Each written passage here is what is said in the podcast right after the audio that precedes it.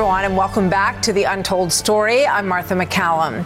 Earlier this week, I had the opportunity to visit East Palestine, Ohio, a year after the toxic train derailment left residents of the town reeling. While there, I was joined by Robert F. Kennedy Jr., who joined us for a discussion on his presidential candidacy, why he chose to create the We the People Party, and whether he thinks he can win running as an independent. Good to have you here, sir. Thank you for being here today. Thank you for having me, Martha. So, I'm going to try to get through a number of issues with you, if I may. I think a lot of people uh, have heard what you think about free speech and vaccines, but I want to get into some other issues that maybe they're not so familiar with in terms of where you stand on those. But first of all, I want to ask you about the big issue, which is electability and how you could pull this off as an independent candidate, which obviously has never been done in the country. So you're on three state ballots right now. How are you going to get on the others? I know you've started your own We the People party, and then there's a libertarian area where you could get on ballots in that way as well. What's the plan and how quickly will it happen? We're going to be announcing new states every week from now on. We're way ahead of our benchmarks. We will be on the ballot in 50 states and the District of Columbia. Um, we have, I, I, think we have 80,000 volunteers now on the ground. So we're, we're collecting ballots much more quickly. Uh, I'll give you an example. In New Hampshire, we expected it would take us a week to get 3,000 ballots. Our signatures, we got 5,000 in a single day. So uh, we're finding it extraordinarily easy, actually, to, uh, to persuade people to sign, and uh, and we're ahead of all of our expectations. Okay, so to win the presidency, you need 270 electoral votes. To get one electoral vote, you have to win a state. So tell me the states that you can win in the election in November. Well, we have uh, we have I think 24 states that we need to win. And those are the states with the, closest margins during the last election. And, you know, at, in Michigan, I'm already at 27 percent of the vote. All I need to do technically is to get to 34 percent of the vote in order to win. Because if it's a three-way race, you can win with 34. Pro- we probably won't have to get more than 39 to win. Um, and we're increasing our uh, our our percentages by about a point a month since August. Uh, we already in the in the um, in the major states in the in the six uh, you know principal states. We are beating President Trump and President Biden among everybody under 45 years old. Nationally, we're beating them under with people under 34, 35 years old we're beating them in independent voters, and independents this this time around are the biggest voting bloc. So independents now, this is the first time in American history where there are more self-identified independents than either Republicans or Democrats. It's 52% of the electorate. So, you know, we're very confident we're doing well in many other demographics. I'm on a two-way uh, tie with President Biden among Hispanic voters and we are increasing. Uh, so I, am very confident that we can win. You know, those parties have so much structure, as you very well know, in terms of get out the vote, all of that, and the money, obviously. So how are you going to compete with them in terms of organization on the ground? Well, you know, it's interesting. It's ironic because they're forcing me to do these ballot access drives, and the which President Biden and President Trump are automatically on the ballot, but we have to spend about $15 million to get onto the ballot, and we have, a, have to have a vast army of volunteers to actually go out and get the signatures. That's forced us to develop organizations in every state long before the principal parties are focused on that. We're going to have, we will take those 80,000, 90,000, 100,000 volunteers, and as soon as they do the ballot access successfully, we'll flip them around in each of those states to do get out the vote and identification and all the things that we need. So we're going to have an organization in place. What do you say to those who say you're just a spoiler? You were very critical of, Ralph Nader back in 2000. You wrote a piece in the New York Times uh, criticizing him and saying that he was going to hurt the environment by handing the election to George W. Bush. So, what do you say now to those who say that you're in the same position? I, I hope to be a spoiler for both President Trump and President Biden. I hope to take votes from each of them and win the election.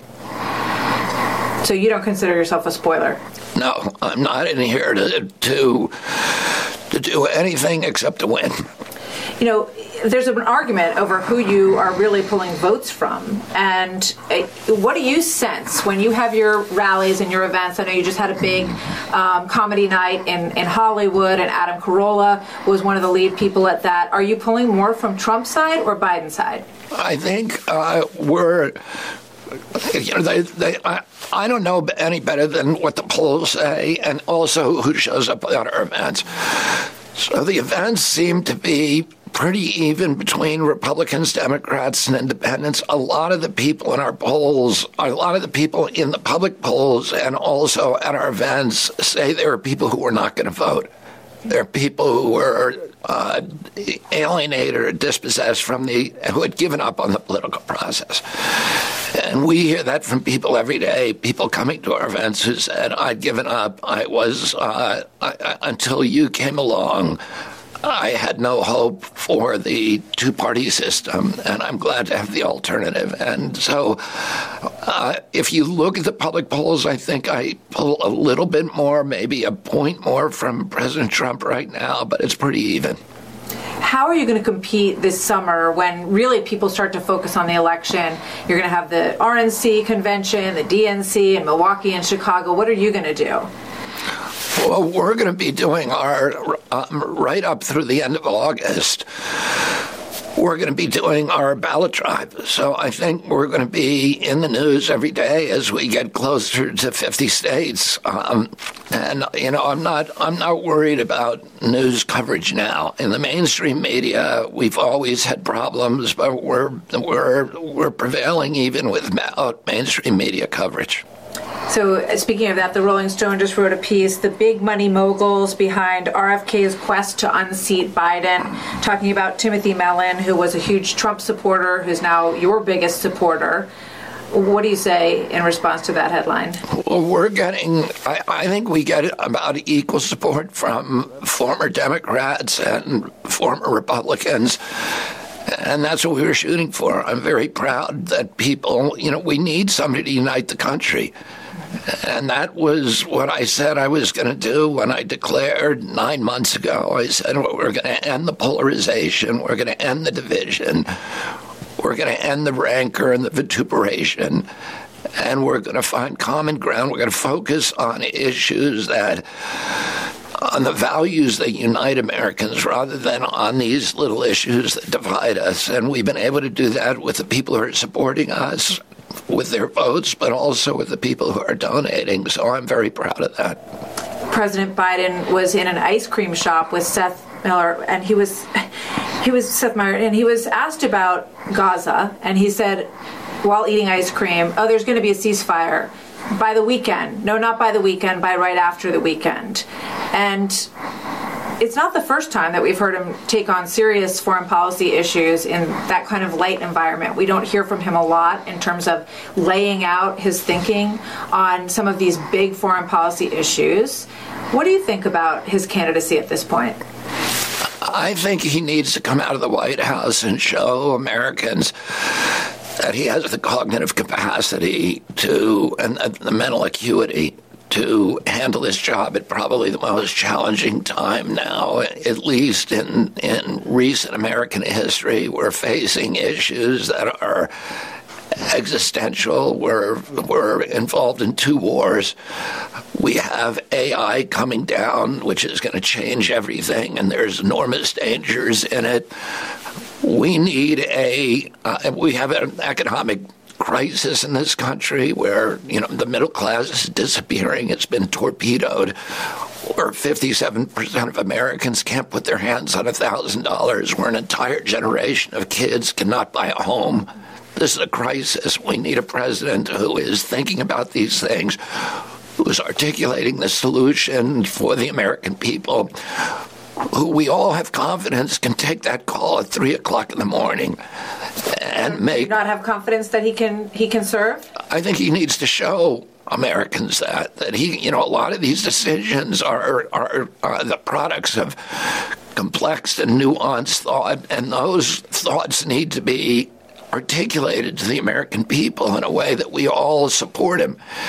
And I do not think that that's happening now. I don't. I think a lot of Americans, and it's not just me saying this, it's the national press is calling into question the cognitive capacity of the president. And in that case, you need, for the sake of our, our standing in the world, for the sake of the American people, I think he has a duty to come out and have unscripted encounters with voters. He needs to talk to his opponents. He needs to articulate his vision for this country and how he's going to handle these and not just do it over an ice cream and say, oh, I think there's going to be peace in the Middle East. It's, you know, our, our children's lives are dependent on that 3 o'clock a.m. call, and we need to know that we have a president who can wake up in the middle of the night and who is on his feet and thinking about those things. And I, I don't, I'm not, I don't think, I think a lot of Americans have lost confidence in that.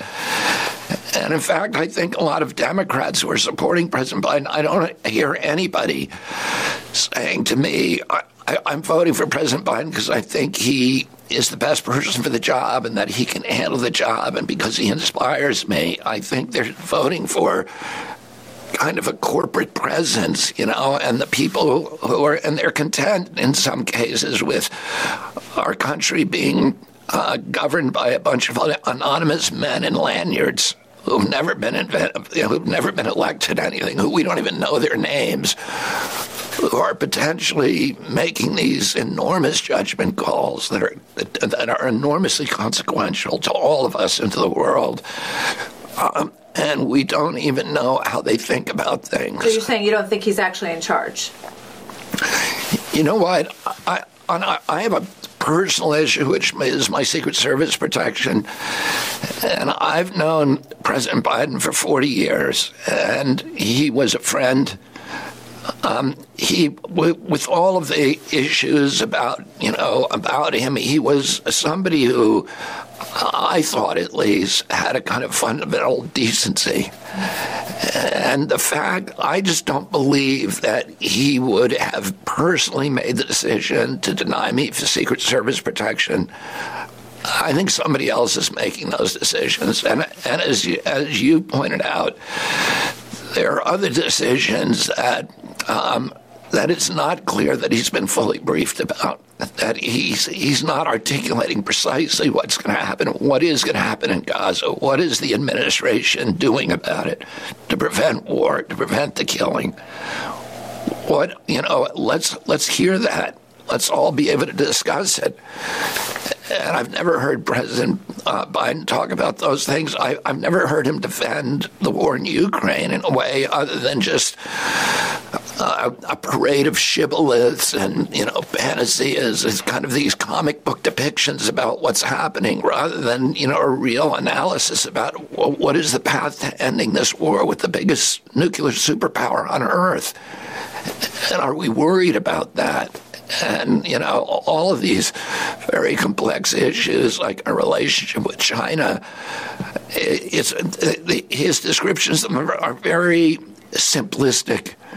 They're not part of an they're not the components of an inspiring vision that we can all ascribe to and all believe in and what's happening at the border oh, how how is he explaining that other than saying it's not happening and and then walking off the stage with nobody doing a follow up question. Yeah, there's seven million people who've come across, and is this a good thing for our country?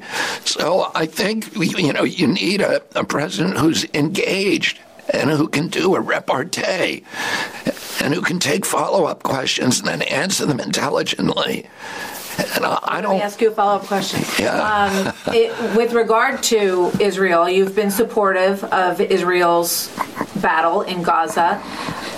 What about now? Would you be encouraging Israel to stop the bombing in Gaza, or do you support, as Bibi Netanyahu has called for this week, that they have to finish the job and eliminate Hamas? Well, you know, I think Israel, like every other nation, has a right to defend itself. Israel's been under attack by Hamas for 16 years, 2,000 rockets a year under civilian, onto civilian populations before October 7th. And then it's absorbing daily rocket attacks from Hamas still. So it is at war. And, uh, and uh, in any war, you know, I, I think the world has turned against Israel and it's lost the information, you know, the, these kind of clash of narratives. But I think we have to come down to the fact that Hamas has said we don't want to negotiate. We want only one thing, which is the annihilation of Israel, the extermination of Jews in this part of the world. And that's not a negotiating position. That's a, you know, how, how do you negotiate with somebody who, and in fact, Hamas's charter says that it is it violates Islamic law to even negotiate with Israel except as a ruse. This was it says in its own covenant. So I think you know I'm not a fan of Bibi Netanyahu's. I, I don't think most Israelis are. I think he would be voted out, but I think most Israelis are overwhelmed. Israel is today unified because they feel embattled. They feel that this is an existential risk to them not only uh, allowing Hamas to win this war, to declare victory, the impacts that's going to have on Hezbollah in Lebanon, on Islamic Jihad in the West Bank, on the Houthis in Yemen. I think it's a, you know, it's a complex issue and it's not easy, but we have to look at what is how do you avoid civilian deaths over the long term, not just immediately? How how would you deal with that in Michigan? Uh, the vote is tonight for the primary in Michigan, and there's some discussion that Joe Biden, the president, could lose the vote in Michigan based on a stance that's very similar to the one that you just presented, um, because he could lose 200,000 Muslim voters in Michigan. Michigan's a state that you think you just put on the list of one you might be able to win. Is that going to hurt you there? It may among people who are supporters of Hamas. I'm very supportive of the Palestinian people. And I've been to uh, West Bank. I've met with Palestinians all over uh, Israel. I have an organization in uh, in Israel that is the only organization that has Palestinians and Jews and Jordanians on its board and on its staff.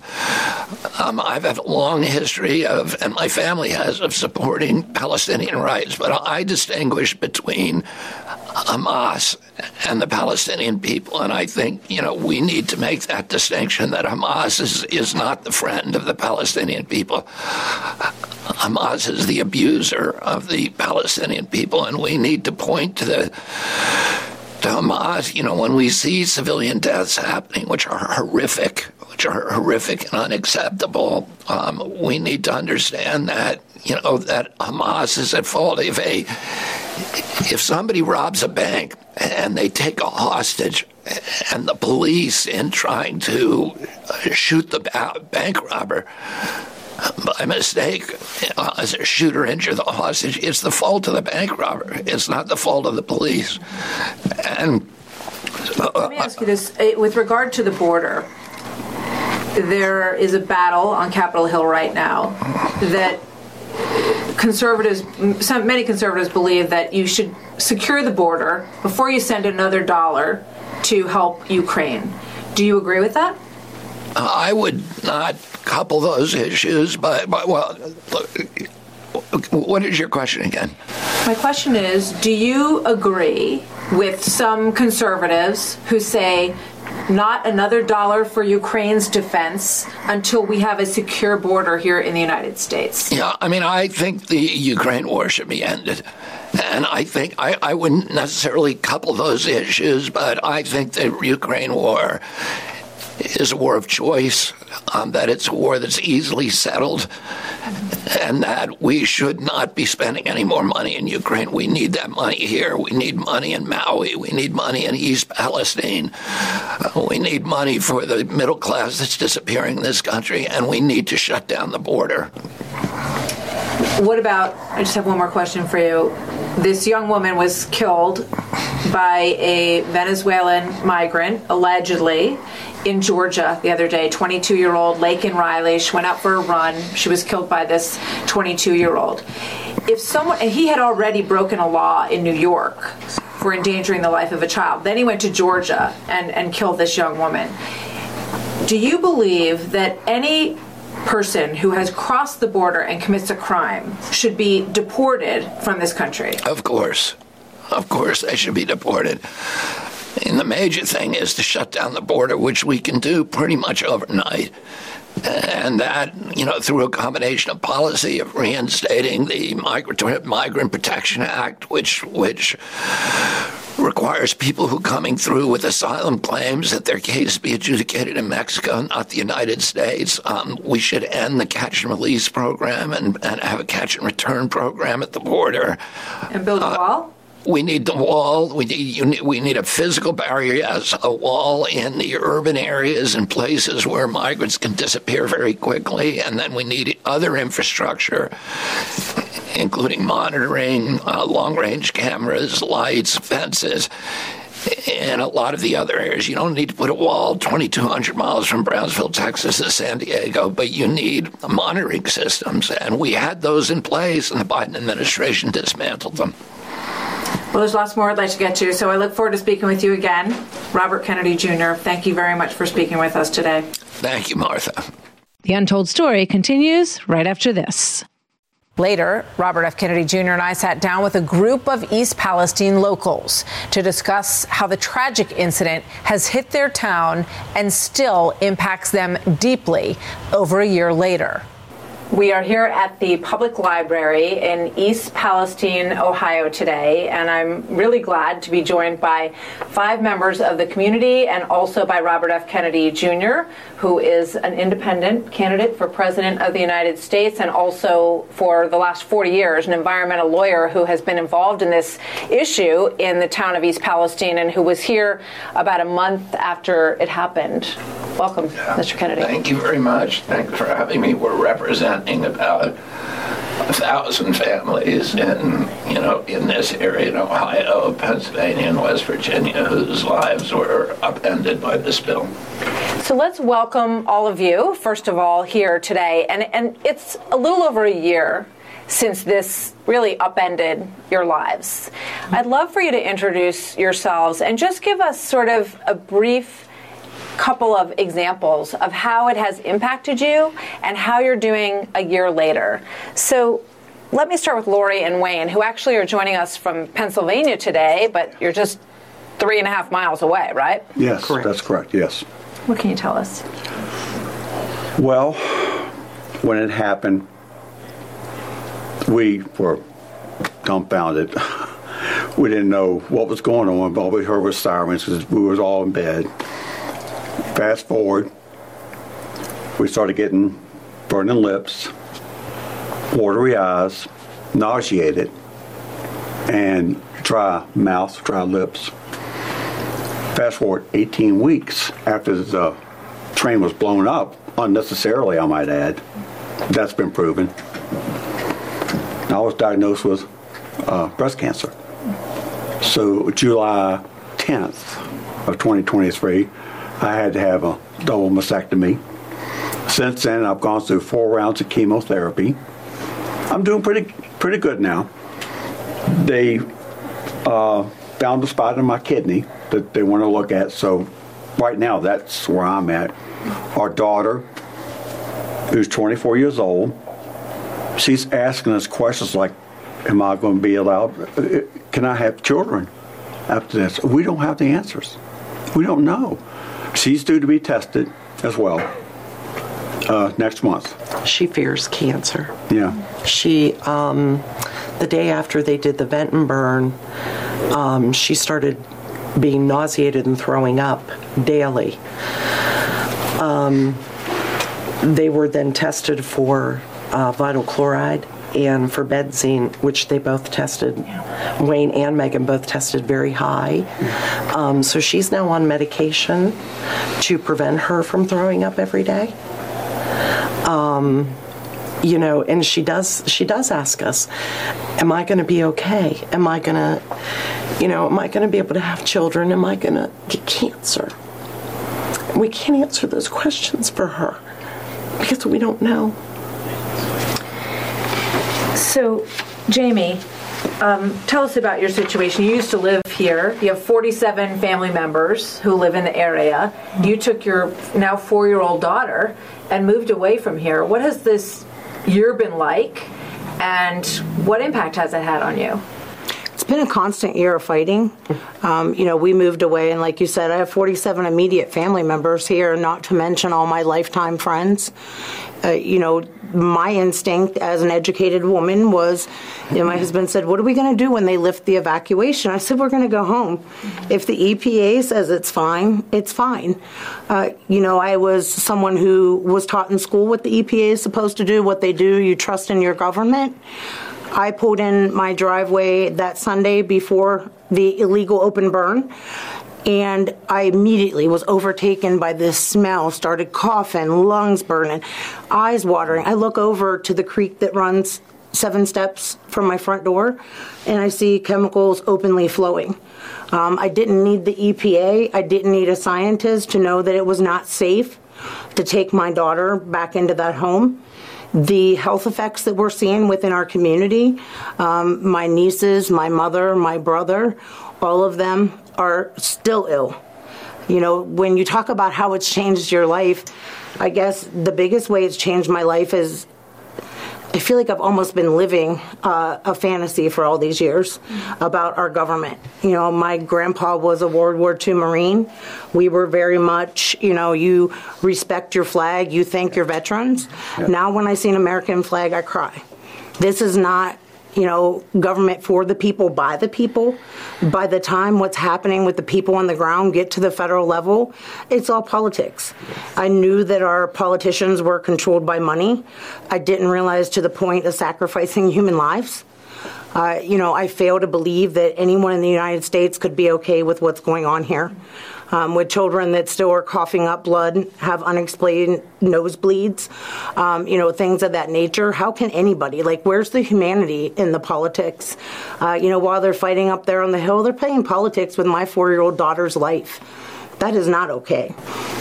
Before I get to Linda and Cheney, uh, I just want to play a, a sound bite. One of them is from the Secretary of Transportation, Pete Buttigieg. He came, um, he responded about 10 days after. Uh, we're going to listen to him, and then right after that, this is President Biden, who has uh, just visited recently, about a year later. Let's listen to this. Norfolk Southern will pay for this remediation, and uh, the, the federal administration will be here to hold them accountable for that and make sure that they are making this community whole. We're going to be here day in day out, year in year out making our railroad safer and making sure Norfolk Southern meets its responsibility. So that is a promise and one I take very, very seriously. Let me be clear. While there are acts of God, there's an act of greed that was 100% preventable. Let me say it again. An act of greed was 100% preventable. You know, multi-million dollar railroad companies transporting toxic chemicals have responsibility to do it safely. And again, Norfolk Southern failed. What's your reaction when you listen to that, Linda? Um, I honestly don't know. I, I, really don't believe anything anybody says anymore. I don't think anyone is genuine. There has been so much conflicting information, lack of transparency, double speak. Um, like Jamie was saying, she lives close to the creek. I live close to Leslie Run. Um, my well is about, I'm on a private well, I'm not on city water. It's about 2,300 feet from Leslie Run, is where my well is. So I'm not the closest as it goes with residents to the that waterway. But um, you know, I watched on February 5th after the, the initial derailment and before the release of the vinyl chloride, everything in that creek was dead. I watched the milk like scum on the water. I watched dead fish, frogs float down that water. I felt my breath get taken away.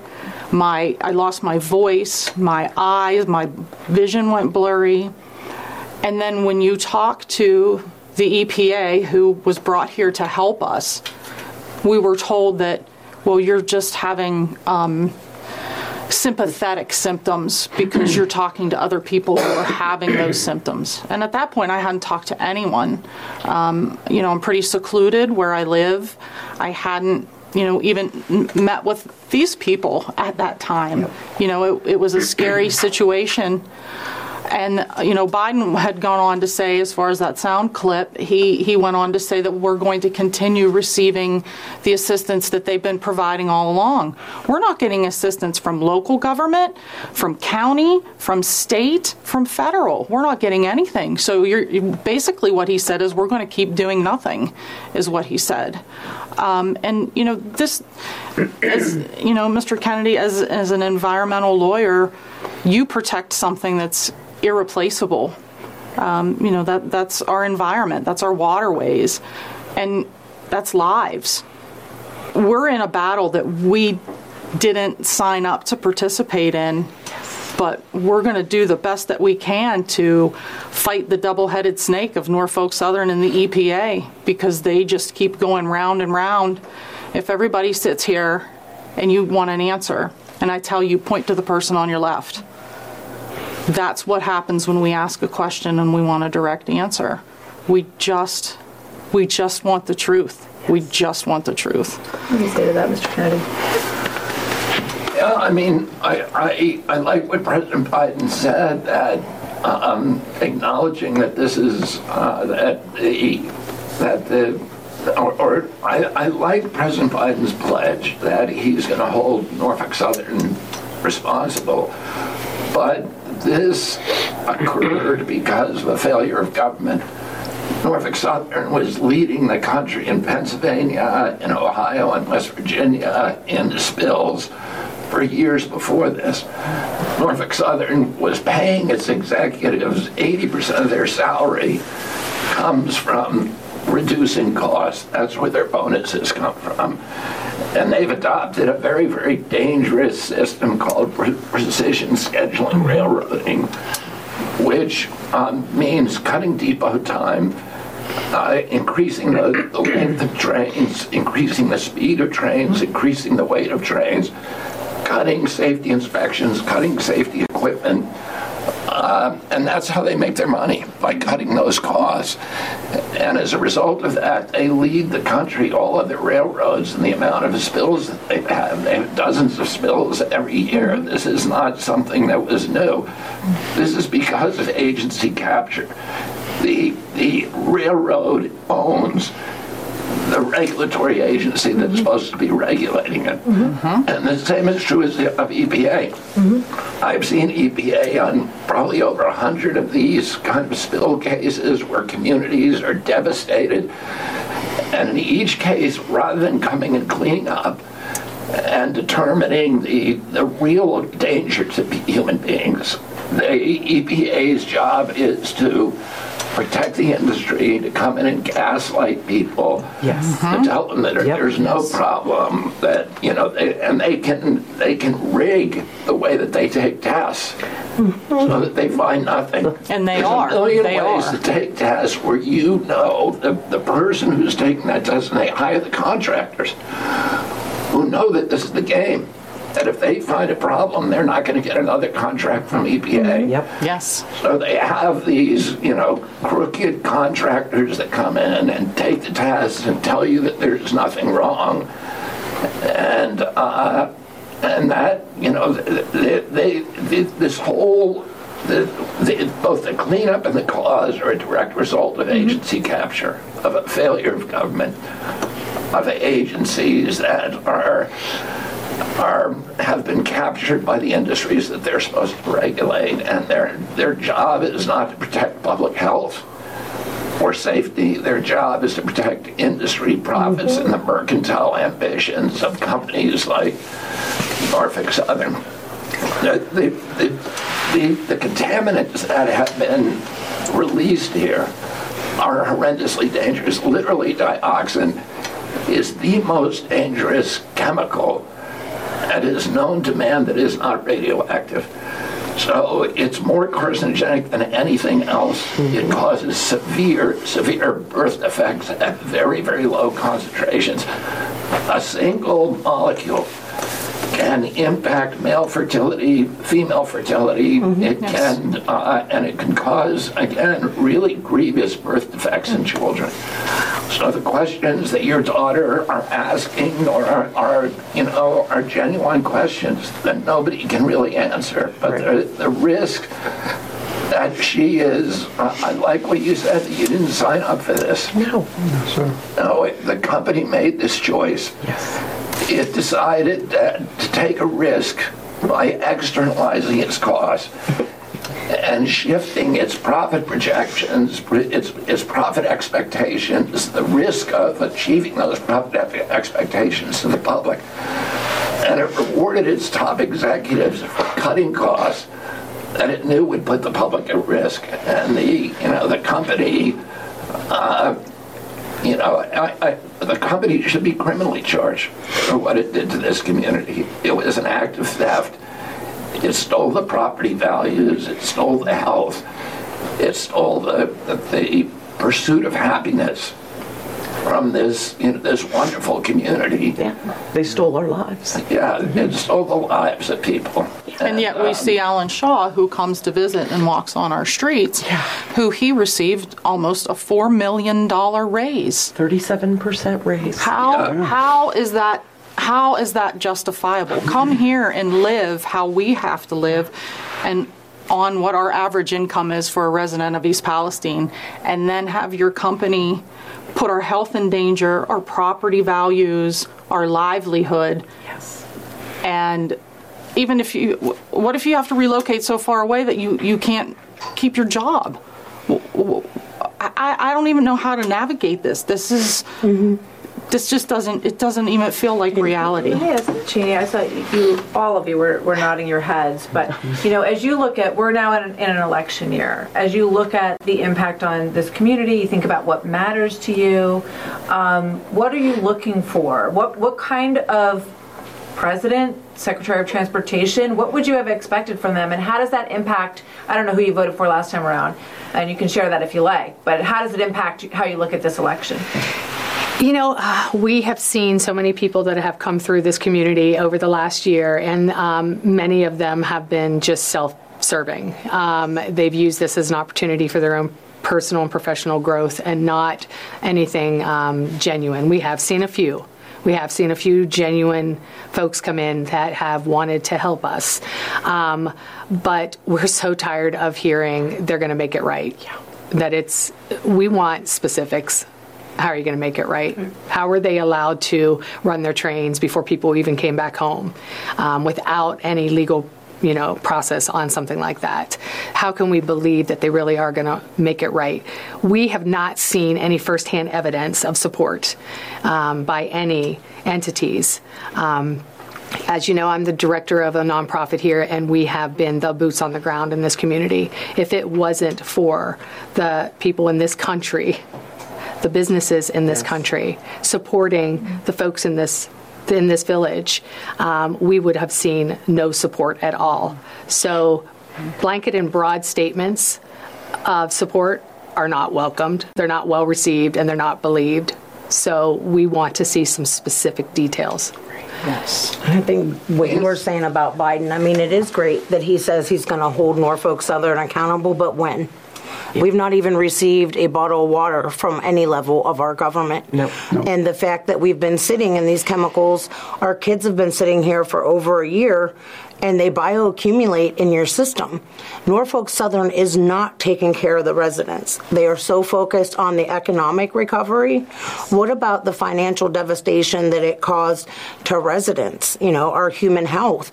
Uh, it's not a red issue. It's not a blue issue. It's a, this is an issue of human lives. Yes. You know, politics has no business in this in this issue when it comes to children's lives. You know, and, and the thing that I say, kind of what Cheney was saying, boots on the ground. That's the problem is they don't know what's going on in the ground on at the federal level. You know, you have to be connected to the people um, a representation of the community, not just one piece of the community that's handpicked by our mayor.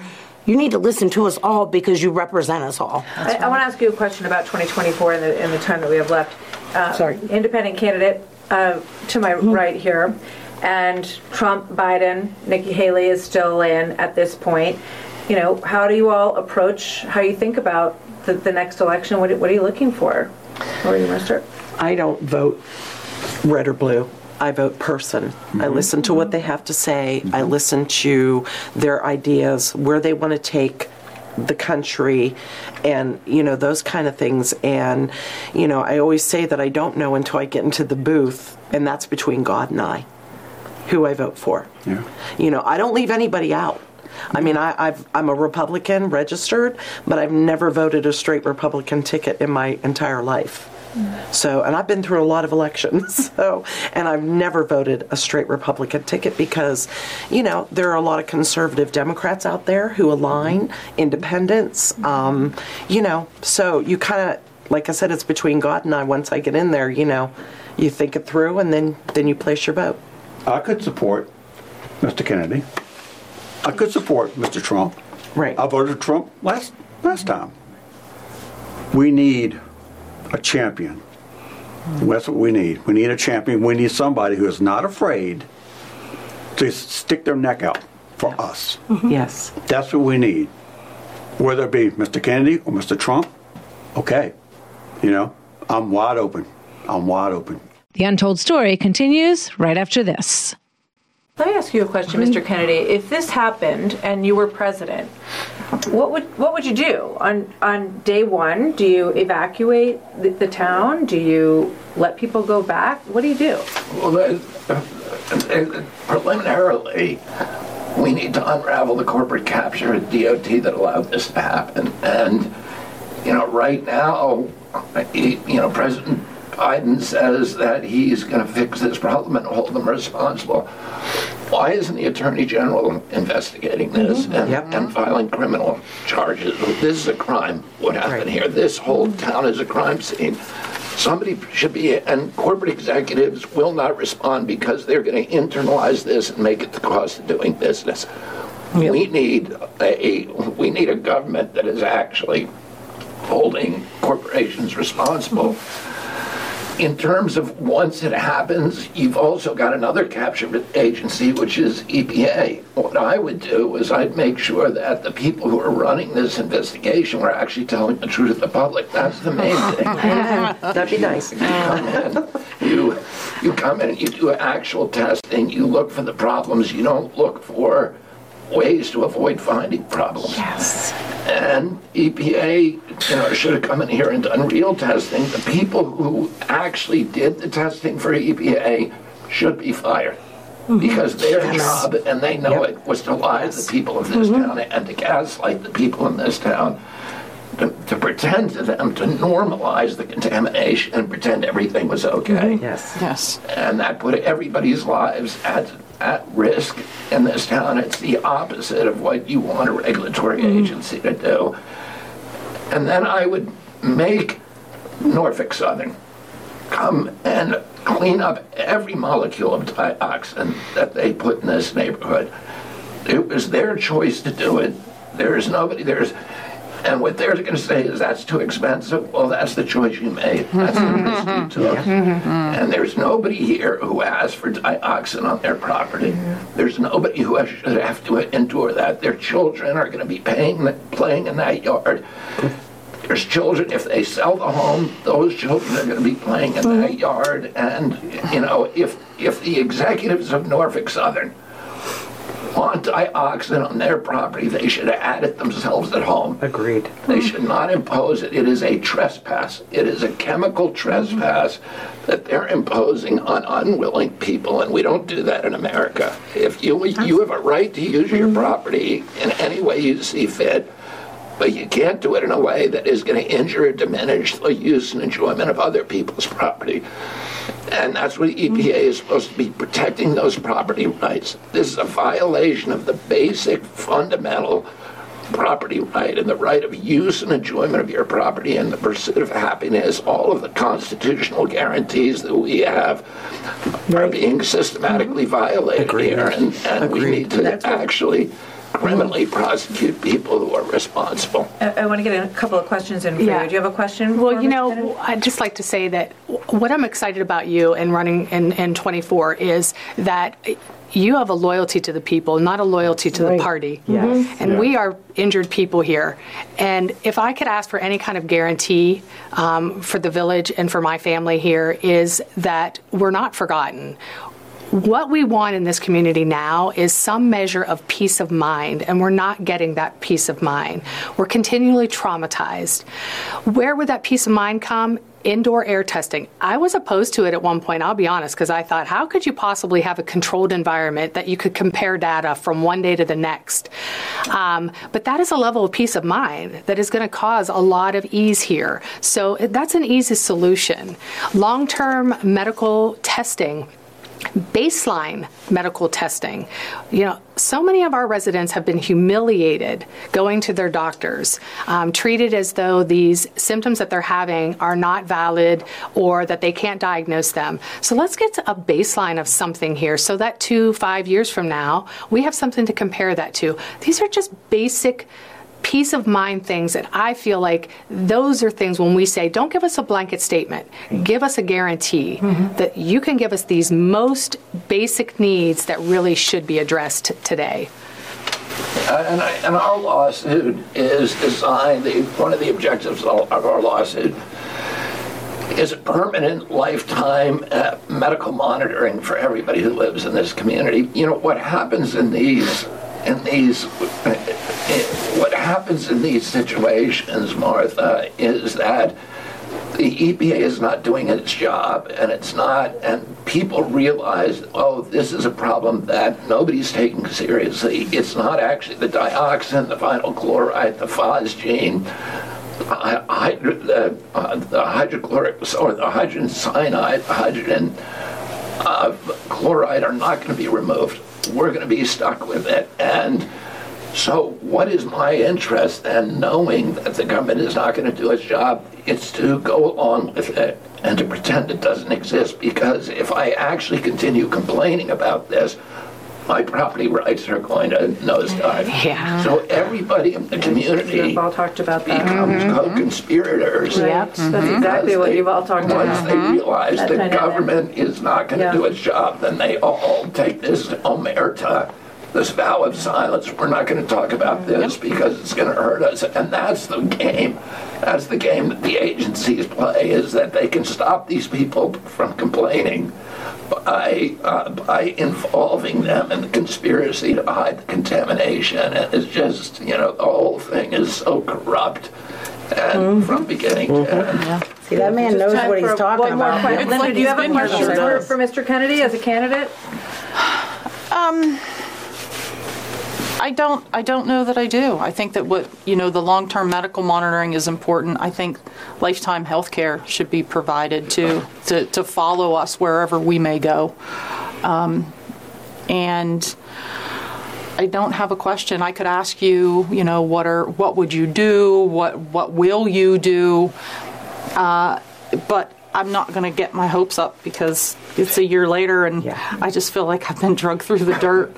But I will tell you that what you're doing now is amazing and to take the time to speak with us and to hear us is more than than we typically get and that you're saying the things that you're saying I mean, in, internally, I'm screaming like, "Yes, yes," because you're you're nailing it. That's Yeah. exactly what is what is going on here, and we just feel muffled. You know, I, I go through every day feeling like I have a wet blanket thrown over me. Um, you know, that I, I don't know how to be happy anymore. I don't know how to look forward to my future anymore. I have a 20 year old daughter. I'm extremely concerned about her. She's already having menstrual issues that she never had before.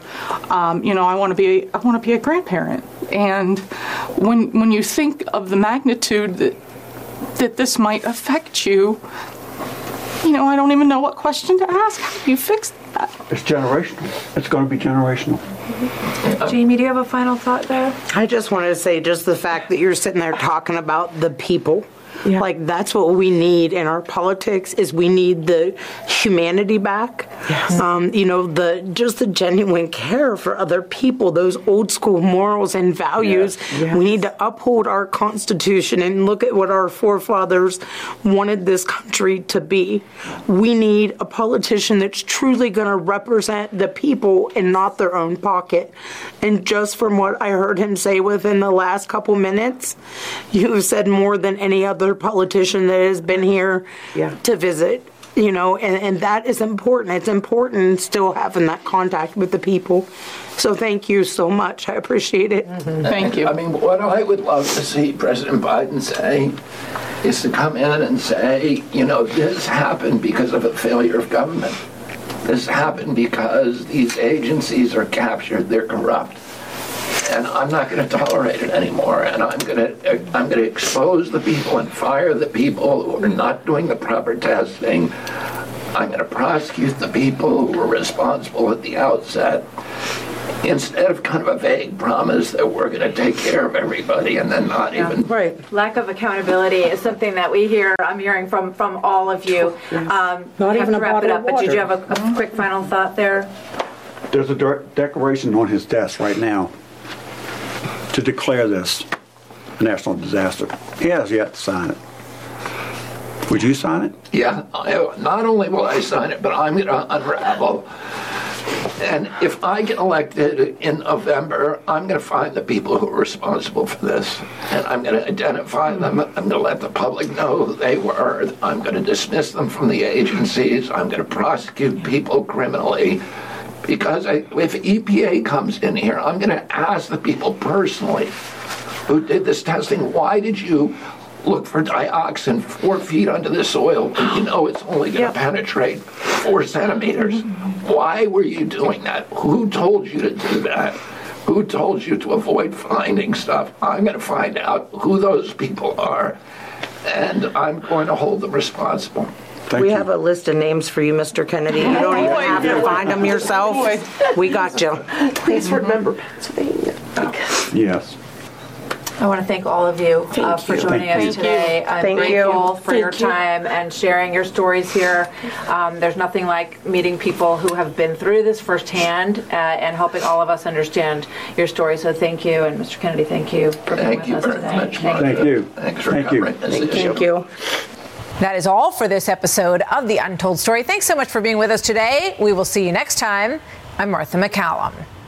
You've been listening to The Untold Story with Martha MacCallum. Don't forget to subscribe on Apple Podcasts or wherever you listen. Make sure to rate and review. For more podcasts, go to foxnewspodcast.com. Listen ad-free with the Fox News Podcast Plus subscription on Apple Podcasts, and Amazon Prime members can listen to this show ad-free on the Amazon Music app.